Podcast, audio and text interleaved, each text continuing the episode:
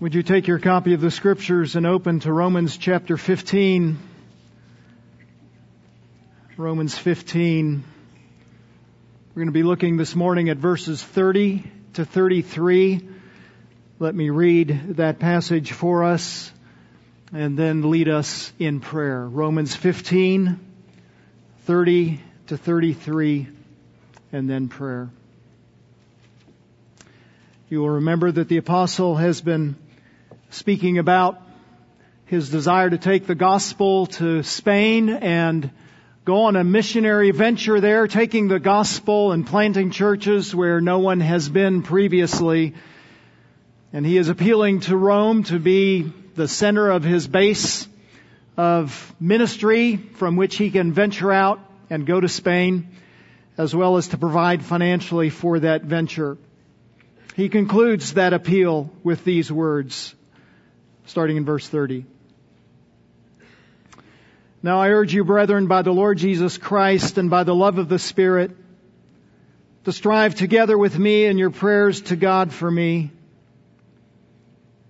that I may be rescued from those who are disobedient in Judea, and that my service for Jerusalem may prove acceptable to the saints, so that I may come to you in joy by the will of God and find refreshing rest in your company. Now the God of peace be with you all. Amen. Father, we thank you for the revelation of yourself to us. For indeed you are holy. And we have been made those who like to worship and delight in worship of you because through the righteousness of Christ we have had His righteous holiness imputed to us. So that while we are not yet what we will be when we are in glory with you, yet even now you consider us to be holy. And you are progressively making us to be holy and righteous, growing us in Christ likeness. This is the essence of the life of Christ that is in us that we have also sung about.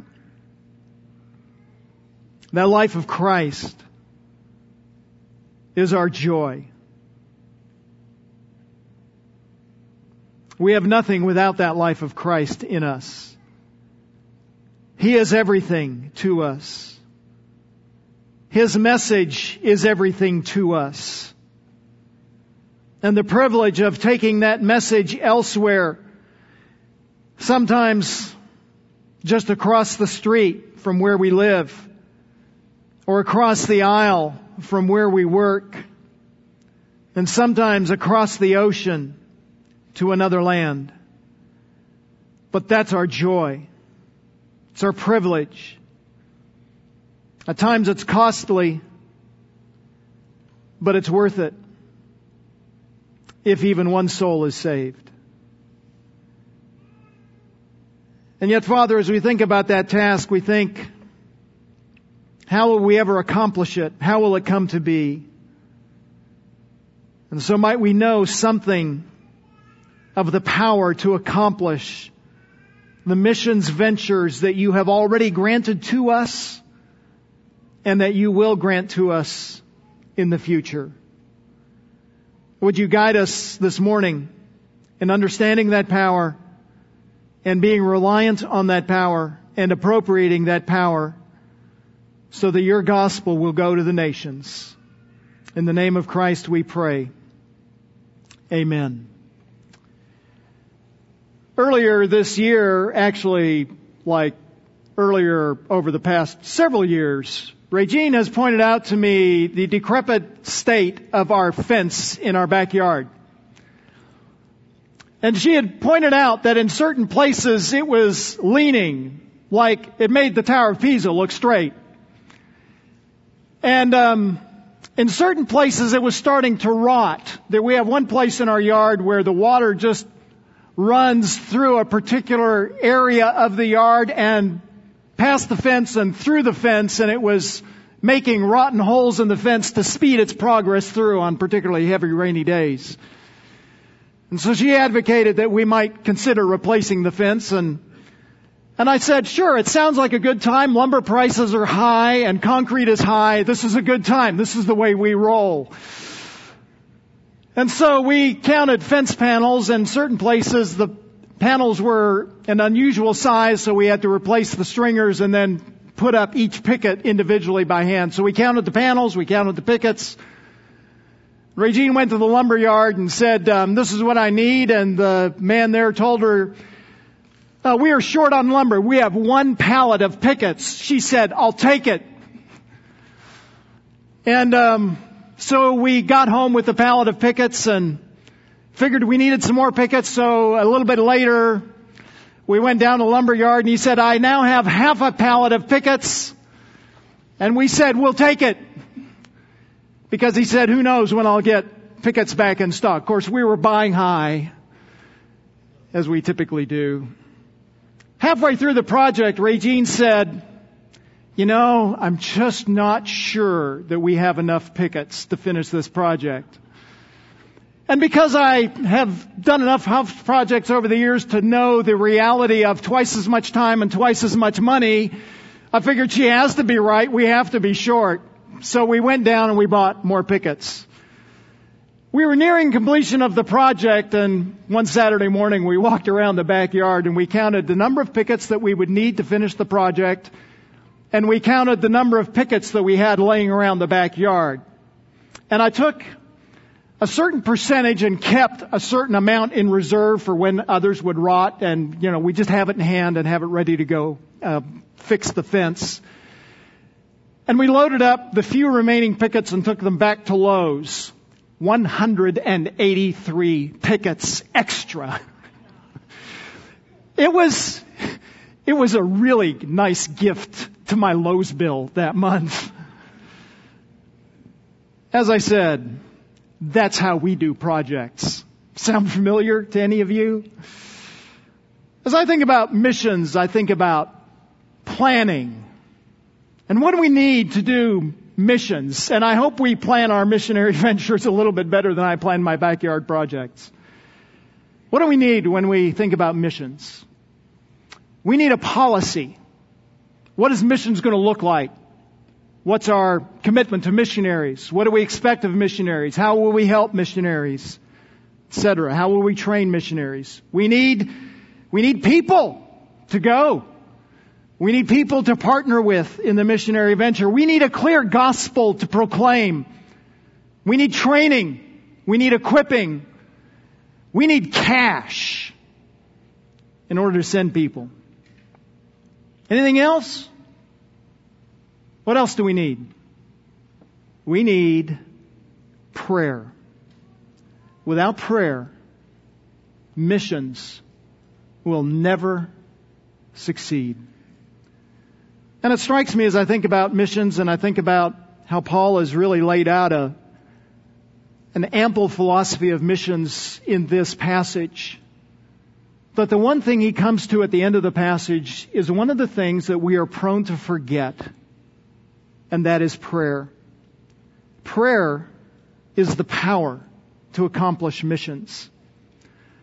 For a number of Sundays now, we've been thinking about missionary ventures. We've been thinking about how Paul will get to Spain and what he will preach when he gets to Spain. That's verses 17 to 21. That's the gospel of Jesus Christ. In verses 22 to verse 29, we've been talking about the vision for missions and what does missions look like and how do we think about missions when we go over there. That's the philosophy of missions. In verses 30 to 33, this passage, Paul talks about the power and the power is prayer. We can summarize it this way. Successful missions ventures are empowered by faithful praying. Successful missions ventures are empowered by faithful praying.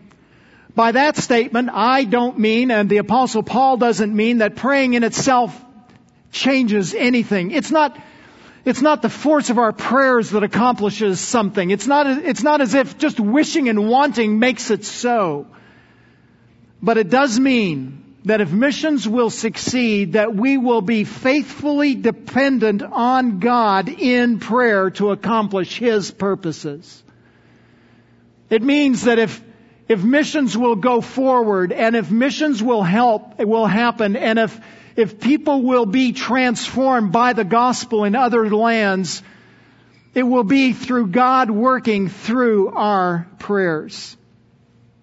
In this passage, Paul will model for us five aspects of faithful praying for missions. Five aspects of faithful praying for missions. The first he gives us at the beginning of verse 30, and it is the need for missions praying. The need for missions praying. Now I don't know about you, but sometimes I open up my Bible and start reading in the morning and maybe enough caffeine hasn't hit the bloodstream yet and I just kind of start going and I just get a little bit downstream and I'm just not sure exactly about where I'm going and what's happening. And, and part of that is because sometimes I miss the little words. Sometimes the little words are the ones that grant us a significant insight into the power of a particular passage. For instance, in Romans chapter 5, it says, Christ died for the ungodly. He died for our sins. That's verses 8 and 10. They go, yeah, yeah, yeah, yeah. No, no, no. He died for the ungodly. And by that, he doesn't just mean, well, he died for him. He means he died in the place of. And he died for our sins. He died as our substitute. And the whole doctrine of substitutionary atonement is packed into that little word for. Similarly, in this passage, when Paul says in verse 30, now, we get a hint as to the power of what he's talking about and the importance of what he is talking about in this passage. When he says now, we are to understand that he's making a conclusion. He's tying everything together that he has already said about missions. And he's making a final appeal. But he's not only making a final appeal, but that word now is also leading us to understand that he's going to introduce another key component to what he's saying about missions. In other words, if missions is going to happen, it's going to happen because of this component, and we understand from the rest of this verse that it's about prayer. So don't just dismiss missions and say, well, it's just, it's a secondary thing. It's not really that important. No, it's, it's foundational. It's critical. It's essential. Prayer is to accomplishing missions. And he stresses that importance of what he is about to say by the verb he uses in verse 30. Now I urge you, brothers. That word urge has a a wide range of meaning in the New Testament. It can mean everything from as simple to encourage, put an arm around a buddy and hold him up, to exhort, to compel, to call to action in a, in a military sense. And that's what the apostle Paul, I think, has in mind here. Guys, it's time to, it's time to take action. It's, it's time to engage. It's, it's time to, to move forward. And he's compelling the readers in Rome, even as a military general might, might command and compel those who are underneath his authority to a particular call of action. And that call of action is prayer. It's needful. It's necessary. It's urgent. It's compelling. And we should notice that this isn't just Paul's idea. This isn't just something that Paul conjured up and Paul was thinking about. Notice on what basis he makes that compelling call. I urge you, brothers, by our Lord Jesus Christ. The basis for his call to prayer is not, well, this is my idea. I think this would be a good idea. No, the, the basis for the call to prayer is on the basis of the Lord Jesus Christ. And notice he calls him not just Jesus Christ, but the Lord Jesus Christ. He is the master. He is the authority. He is the sovereign. He is the one under whom we are servants and slaves. It is that one who is our master who has called us. It's his idea.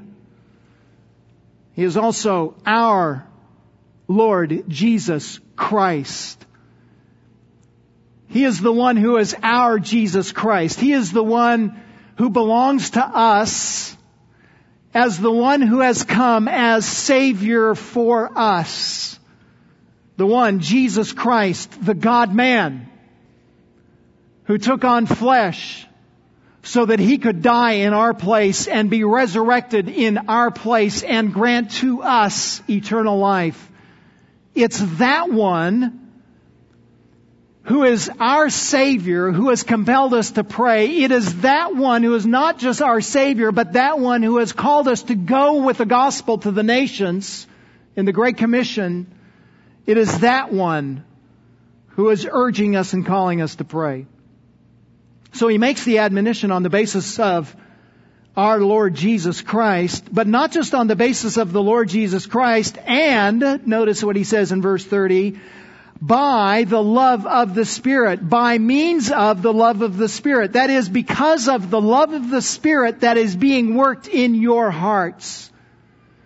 So as you are connected to the Holy Spirit in salvation and the Holy Spirit is in you and He is working love through you, it is, it is on that basis that I urge you to pray. In other words, you love one another and you have a love for the nations and love for the the people of the nations to come to know Jesus Christ. It's on that basis of love that you are compelled and urged to pray.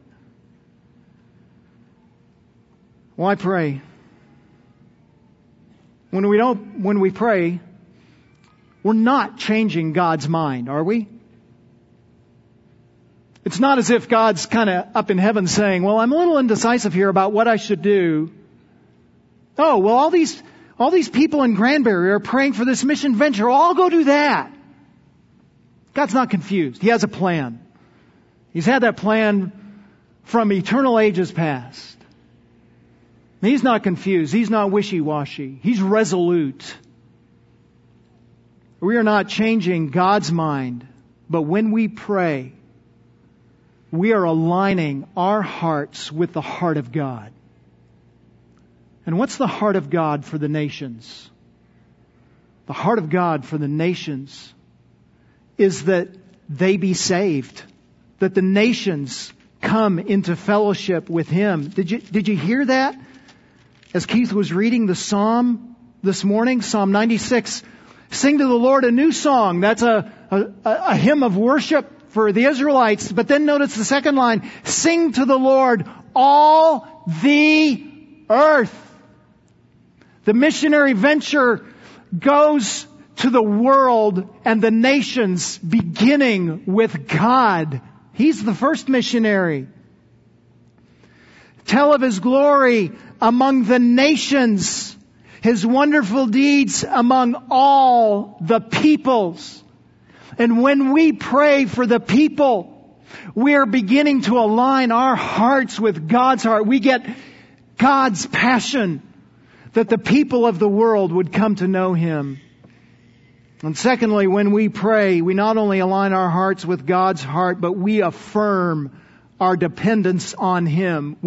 We, are saying when we pray, we can't do this, God. We need you. It's very much like the prayer of faith that, that we, that we pray for salvation. I can't. You must. And as we think about the gospel venture, we're saying, God, we can't take this gospel. We don't know. We aren't effective. If this is going to happen in the nations, you must do it.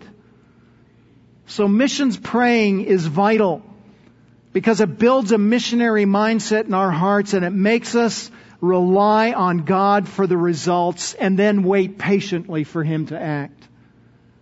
Last week I mentioned the story of William Carey William Carey frequently noted his dependence on prayer. Listen to what he said in his journal.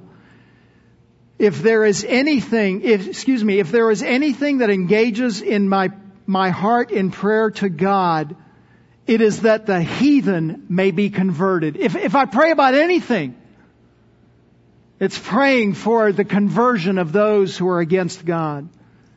He writes this in his book, An Inquiry the most glorious works of grace that have ever taken place have been in answer to prayer. Many can do nothing but pray, And prayer is perhaps the only thing in which Christians of all denominations can cordially and unreservedly unite. Praying is not secondary. Praying is necessary. As we think about missions now, let's pray. Let's engage in prayer. When William Carey was asked in January of 1793 by that group of pastors that was commissioned to thinking about taking the gospel to the nations, if he would go along with John Thomas to India, he assented that he would go with him and would later that summer. And then he responded to those pastors in affirming his willingness to go. He said this, I will go down but who will hold the ropes? And by holding the ropes, he was asking the question, who will help me? Who will sustain me? Who will go along with me in providing? And part of our mission's commitment is the recognition that not everyone will go on mission ventures. In fact, the reality is most of us will stay and not go overseas. But that does not mean that we are not involved. We are all involved in the missionary venture. To use Carey's terminology, we are involved either by going or by holding the ropes. There is no other option. We either go or we stay and hold. And the first step in holding the ropes is praying for the effectiveness of those who go. Praying is needful for missions. Second principle, the nature of missions praying. Notice the end of verse 30.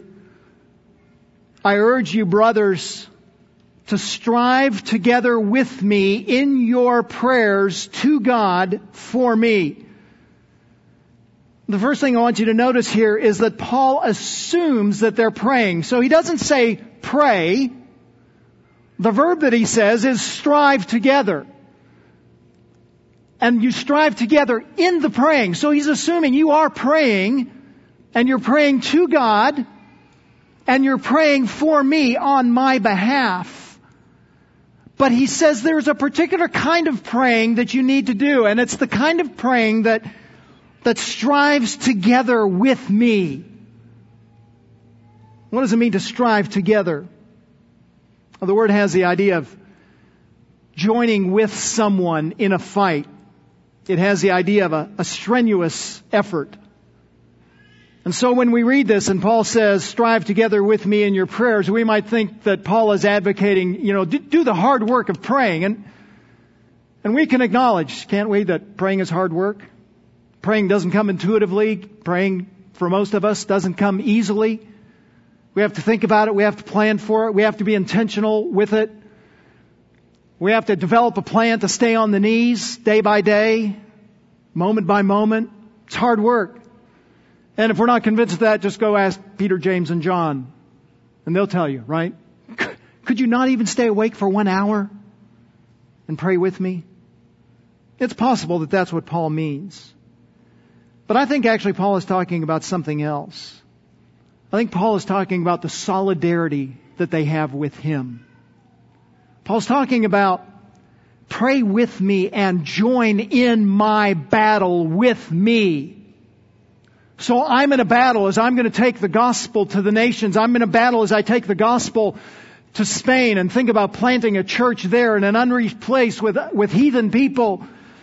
People are pagans. People are rejectors of God. And, and there are hard things that are awaiting me there. And would you strive together? Would you embattle that venture with me? Engage with me. Be allies in my fight with me. Pray, pray for me as if you were praying for yourself if you were in that battle yourself. Would it be something as simple as God bless Paul today? Or would you be on your knees for even hours, beseeching God to act on Paul's behalf? That's what Paul's talking about. Would you be vigorous, battle weary in the way you pray? The nature of missions praying is that when we pray for missions, we are joined to that missionary. I've told our missionaries for years, hey, guys, we're, we're with you. We're partners with you. I want you, I want you to understand, we think of you as, as us with you on the field. I know we're not there, but that's the way we feel about you. We're, we're conjoined to you. We're one. And gratefully, I've heard repeatedly from our missionaries, man, we, we feel that from you. We're grateful for that. That's what Paul's talking about here. We're fighting alongside the missionaries in praying. We're persistently engaged in praying. You know, most of us can't go overseas, but all of us can go overseas in prayer and be vigorous in our praying. Third aspect of faithful praying that Paul notes here, verse 31, is the content of missions praying. For what should we pray? When we think about missions, for what should we pray? And I don't, I don't think this is an exclusive list. That's a short list, actually. I don't, I don't think this is everything we should pray about when we think about missions, but this is a good starting spot. And the first thing Paul is going to talk about is protection. Pray for me that I may be rescued from those who are disobedient in Judea. When he asked for protection for un, from unbelievers, he uses the word rescue. That word rescue he's used previously in this letter to speak about God's deliverance of sinners. He's rescuing people out of hell and rescuing them to himself. So in asking for rescue, Paul's affirming his dependence on God, his need to be delivered, his inability to deliver himself, just as a man is un- unable to deliver himself from sin. Now, why, why would Paul need deliverance? I mean, he's a Jew and he's headed back to Judea. I mean, why would he need deliverance there? I mean, isn't he in more trouble being in a Gentile place as a Jew? Well, he is headed for Jerusalem and he is well aware that there are people in Jerusalem and in Judea who are waiting for him and who are opposed to him. In Acts chapter 20, in verse 22, he says, And now behold, Acts 20, 22 and 23, now behold, bound in spirit, I am on my way to Jerusalem, not knowing what will happen to me there, except that the Holy Spirit solemnly testifies to me in every city, saying that bonds and afflictions wait for me. Wherever I go, I'm hearing from the Holy Spirit that when I get to Jerusalem, I can face bonds and afflictions. I'm facing trouble. I'm I'm facing opposition. Chapter 21 of Acts, after looking up at the disciples, we stayed there seven days, Luke says, and they kept telling Paul through the Spirit not to set foot in Jerusalem. Why? Because trouble's coming, Paul. Verse 13, Paul answered, what are you doing, weeping and breaking my heart? For am I not only ready to be bound, but even to die at Jerusalem for the name of the Lord Jesus? So he's going, anticipating, desiring to get back to Rome and go on to Spain, but he's also anticipating when he goes there, he's facing persecution, he's facing suffering. That opposition has been since the very beginning of his ministry in Acts chapter 9. He has faced opposition all the way, even from Jews outside of Israel. Acts 20 verse 3 tells us that. Paul also understands the nature of the opposition he's going to face because of what he himself was before he was converted. Galatians chapter 1, he tells the Galatians, verse 13, You have heard of my former manner of life in Judaism, how I used to persecute the church of God beyond measure and I tried to destroy it. And so what he is now facing as he goes back to Jerusalem is the very thing that he used to attempt to do to the church himself. So he knows he's in trouble. He expects it. So he asks, pray that I'll be rescued from that, that I'll be delivered from that. He also knows he needs it not just because he's being, being opposed, but notice how he identifies those people from those who are disobedient. Who are the disobedient? They're the unbelieving. Those who, they're, they're those who have rejected Christ. In fact, in this epistle, starting in chapter 1 and then ending in Romans 16, we'll see this in two or three weeks, Paul consistently defines the obedient as those who have faith and those who have faith as those who have obedience. And so, to take that analogy, if those who are in Christ are also obedient, then those who are disobedient, Paul sees as being outside of Christ. They're outside of Christ. They're rebellious to Christ. They want nothing to do with Christ. They want nothing to do with God. They're rebellious against God, and if Paul will stand for that gospel, then they'll be rebellious against him and persecute him, as well. Brothers and sisters, this is a reminder that the gospel that we love will invariably face opposition. We shouldn't be surprised. And that is why we need to pray. Only God can change someone's heart. Only God can protect when there's opposition. Now, what Paul doesn't say there in verse 31, because he doesn't know it yet, but we do, we assume that when the Romans got this letter that they would have prayed. I mean, if you would have gotten this letter and Paul says pray, wouldn't you pray? It's reasonable. And God chose to say, no. He had a different purpose. He had a different plan. And the opposition that Paul faced in Jerusalem led to nearly five years of imprisonment, part of that time in Jerusalem, part of that time in Rome. And while he was eventually released from that imprisonment, he was later re- rearrested and then martyred for his faith.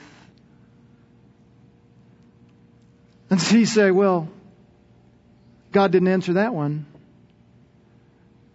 Except that it was Paul's imprisonment in Rome that became, er, excuse me, it was his imprisonment in Jerusalem that became his boat ride to Rome.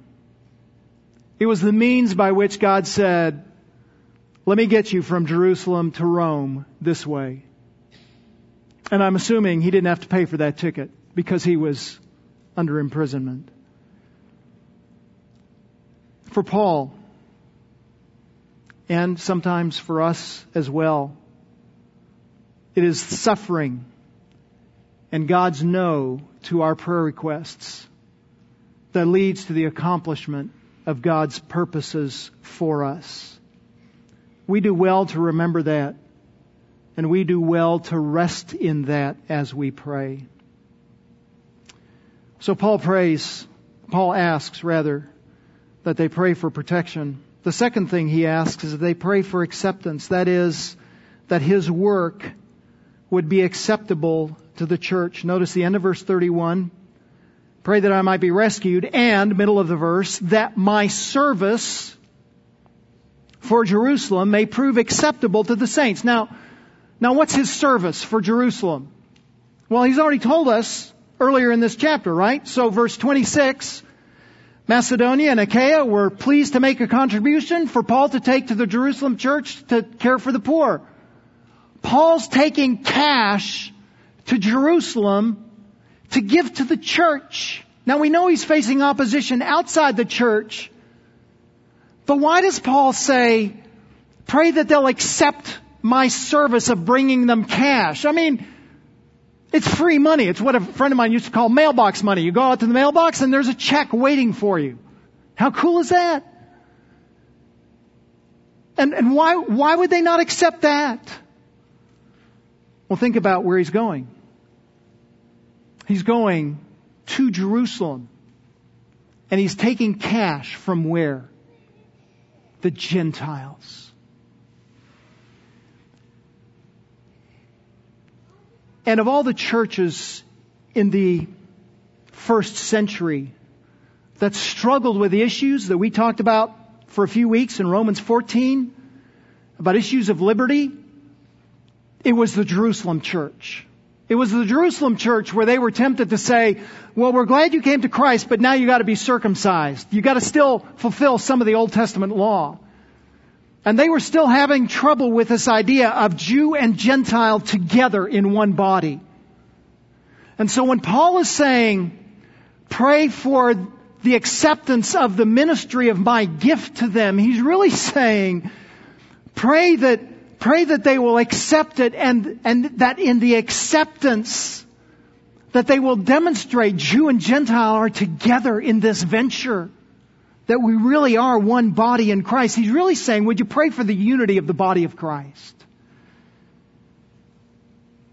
And we don't have a full description of what happened, but we do have this from Luke. Acts 21 verse 17. And after we arrived in Jerusalem, the brothers received us gladly.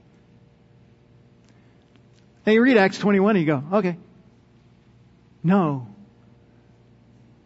There's a huge theological principle going on there. There's a mission prayer being answered there. Where a body has said, yeah, Paul, we're together. We're in this together. And we know this is coming from the Gentiles, but we'll take it as acceptance from the brotherhood. Even when we're venturing to do good, we shouldn't assume that people, even in the church, will embrace it and accept it.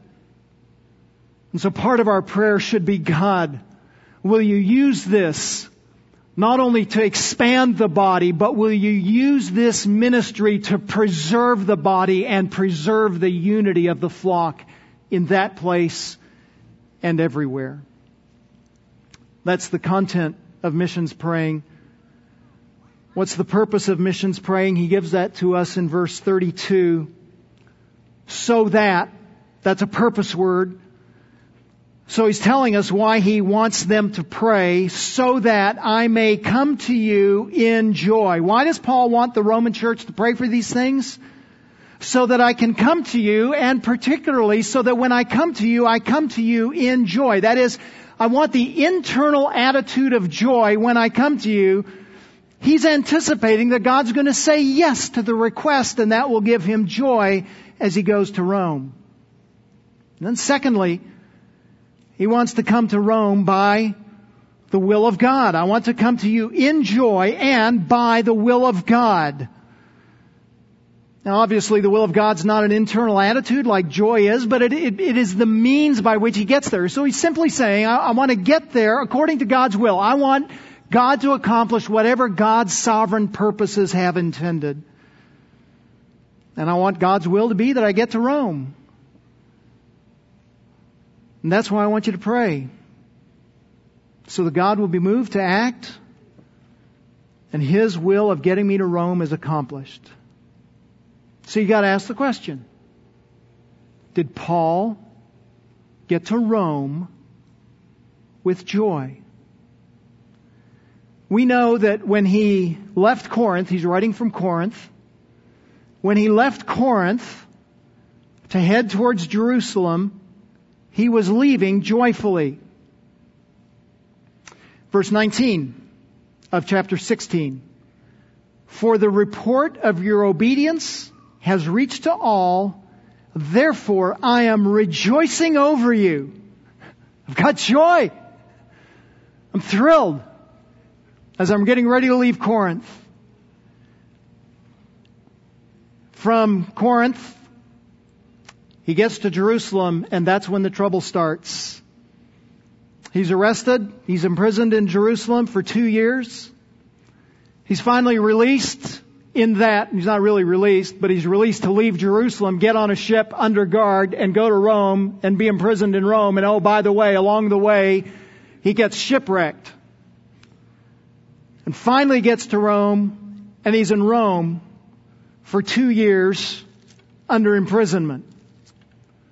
This is a serious delay in his timeline. Is Paul joyful? He writes the book of Philippians from that Roman imprisonment near the end of the roughly five years when he's been imprisoned. And he says this in chapter one. I thank my God in all my remembrance of you, always offering prayer with joy in my every remembrance of you. Paul's been seriously derailed, and he's still joyful. In fact, the book of Philippians is perhaps his most intimate and most joyful book. And it's when he's imprisoned. Chapter 2 You can make my joy complete by being of the same mind, maintaining the same love, united in spirit, intent on one purpose. Paul doesn't say, My joy will be complete when I get out of prison and I can go to Spain. My joy is complete to hear of your unity. Doesn't matter what happens to me. Verse 17 of chapter 2 Even if I am poured out as a drink offering upon the sacrifice and service of your faith, I rejoice and share my joy with you all. As long as you're walking with Christ, if it takes my imprisonment to accomplish that, I'm joyful. I'm satisfied. I'm happy. Did Paul arrive in Rome with joy? He did indeed. Did Paul arrive in Rome according to the will of God? Yes. Now we've already noted the fact that he didn't get there in his timeline, in his way.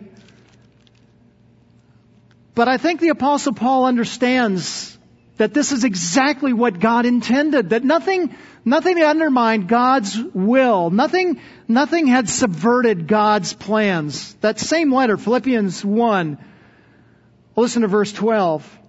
I want you to know, brethren, that my circumstances, what circumstances? False arrest in Jerusalem, false imprisonment in Jerusalem, ungodly trials in Jerusalem, shipwreck on the way to Rome, and then imprisonment in Rome. Those circumstances have turned out for the greater progress of the gospel so that my imprisonment in the cause of Christ has become well known through the whole Praetorian Guard and to everyone else and that most of the brothers trusting in the Lord because of my imprisonment have far more courage to speak the word of God without fear. Did Paul think that he got to Rome in the will of God and by the will of God? Absolutely. He would say, it took my imprisonment to accomplish God's purposes that He had for me. This verse is a reminder that we pray and then God sovereignly acts in ways that are best for us and for His glory. It's been often said, man proposes, God disposes. We make plans, and God executes His will. And what He disposes is always best and always joyful. Will we accomplish everything we desire in missions? I don't know. But I do know that God's will will be accomplished in missions. One last, one last aspect of missions praying. That's in the last verse, verse 33. It is the comfort of, of missions praying, the comfort of missions praying, or the hope of missions praying. I forgot to change the PowerPoint after I changed that word in my notes.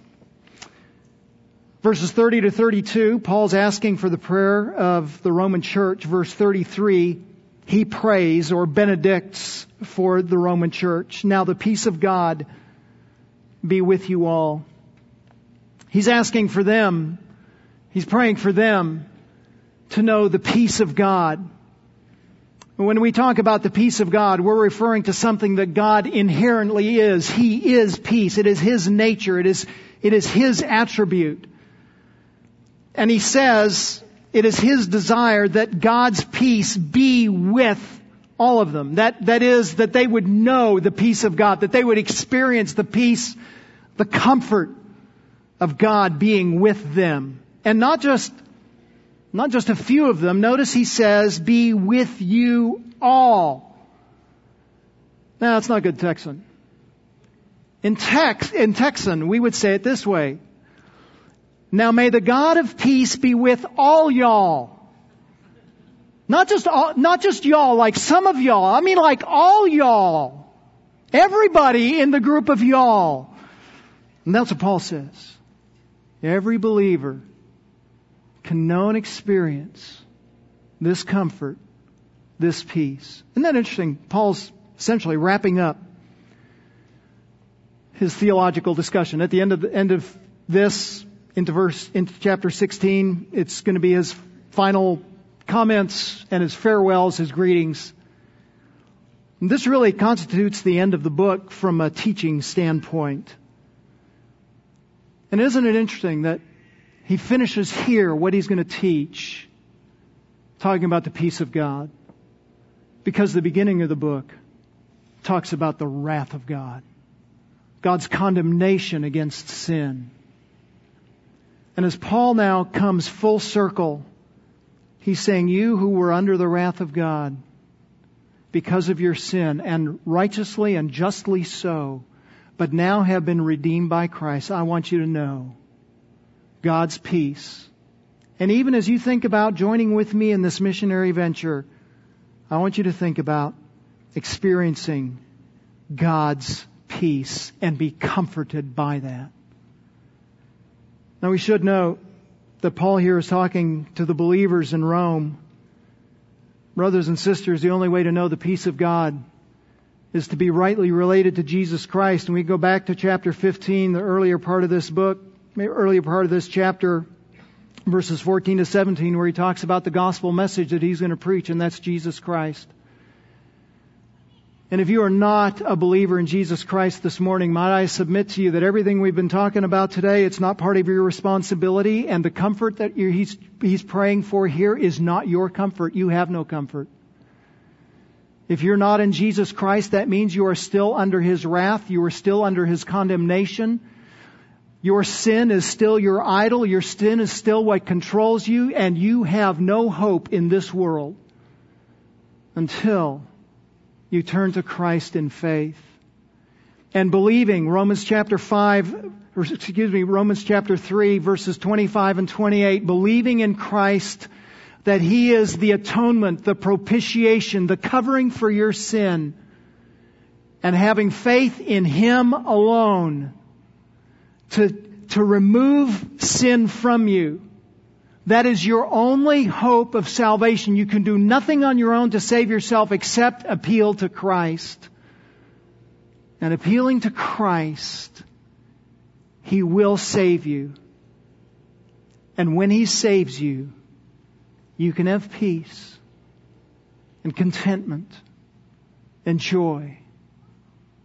When you go outside these walls and you go across the street, across 377, or go across the ocean, there is no peace in this world except in Christ.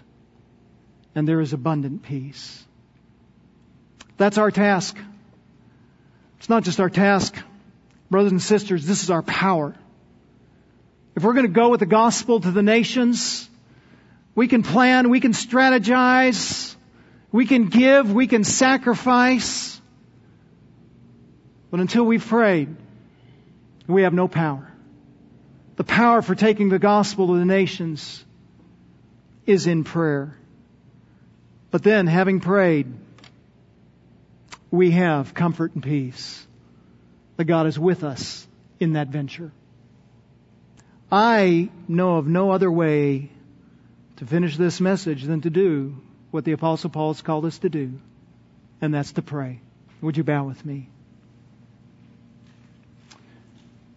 Our Father, we bow before you this morning with one particular thing on our mind in prayer and one particular confession in prayer. The confession is simply that we have not prayed as we ought. We can always say we haven't prayed as we ought. Because in this body of fleshliness, this body that is prone to sin, and this body that is just incapable of fulfilling everything you've called us to do with perfection, we won't pray perfectly. There's always opportunity to pray more. There's always opportunity to pray more effectively. There have been times even when we have been prompted to pray and we have not prayed. And so, Father, we confess our sin of prayerlessness to you and we,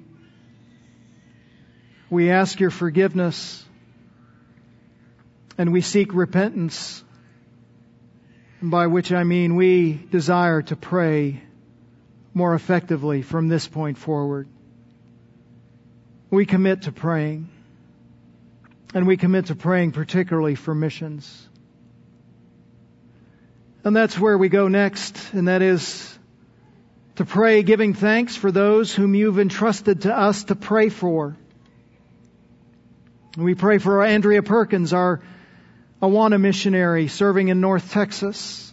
And we pray for David and Carrie Gibson and for the long relationship of fellowship we've had with them, not only in their venture to go with the gospel and Bible translation to Papua New Guinea, but how many years, decades of service that we have shared with them here in this body. We pray for Dennis and Linda Beck with Campus Crusade and their ministry in Hungary and Ohio, helping to strengthen marriages overseas and minister to the unbelieving on campuses here in the United States. We pray for Dean and Joan Collar and Crossway International as they transition to Florida and as they continue to take the gospel overseas, seeking to be clear with the gospel that will save men's souls overseas. And pray for Donnie and Norma Salazar, again, a, a couple we've been associated with for decades, and for their ministry in Costa Rica, planting churches and developing churches. We pray for Jeff and Kristen Miller, our newest missionaries with TMAI in Germany. And thank you for their commitment to the church and their desire to build the church in Germany and to equip the church and particularly equip the church in the aspect of discipleship and training through, through um, discipleship counseling. We pray for Rodrigo and Sheila via church planting in Valparaiso, Chile and church planting in a context and in a time that is very difficult because of restrictions that are in place because of COVID. And, and thank you even that in the midst of those restrictions that they're having gospel opportunities and talking about the gospel and making contacts and having worship and, and gathering. And we're thankful for a church that's being built in that community that preaches the gospel with clarity. We pray for Shannon and Danielle Hurley with with uh, sufficiency of scripture ministries in Uganda and for how they are training people with the gospel, building churches and training pastors. And we pray for the two families that we have in the Middle East, one in the United Arab Emirates in Dubai and one in Lebanon. Thank you for the updates of ministry we've had from them this summer and for the progress of the gospel. We thank you for the family in Lebanon as they head back there tomorrow and for their commitment, both of those families, to the progress of the gospel, again, to training men who will plant churches and equip others in other places to carry on the, the ministry of the gospel. Thank you, Father, for opportunities perhaps that might lie for us in the United Kingdom, even as we heard from Keith this morning. And for associations that are being developed there, and for opportunity to train and equip and see the gospel advance in a country that used to be a light for the gospel and now has blown out the light and is largely a darkened country. Father, as we, as we pray for these who are already aligned with us and as we think about aligning ourselves with other, other missionaries for other ventures in other places, we, we pray three things. We pray for their protection. We pray, our Father, for both their physical and spiritual protection, that you would guard their lives. Some of these are directly in harm's way. We don't speak their names in public so that it not get on the internet, that someone not hear accidentally something that shouldn't be heard about them and that they end up being persecuted and even martyred for their faith. And so we entrust these to you. And we ask as well for their spiritual protection, that you would guard their hearts and keep them walking faithfully with you so that they would be able to continue to, to minister the gospel with integrity in the places where they are. Secondly, we pray for their unity and the fulfillment of their tasks. Would you give them unity with the people with whom they work? And would you give them unity with us? And would you give them boldness with the gospel and effectiveness with the gospel that ties the church of Jesus Christ together? And then, Father, we pray for your peace to overwhelm them. Whatever their problems, might they know the comfort and peace that Paul asked for the Romans to know and that Christians have always known through the ages because of the connection that we have with Christ. Might they be comforted as they pour themselves out in ministering the gospel in foreign places. And then finally, our Father, we pray that you would make us to be persistent in praying and to fight with our missionaries for the progress of the gospel in their countries. Would you keep us faithful to the task of holding the ropes of prayer for these beloved co-laborers? We pray in the name of Christ our Lord. Amen.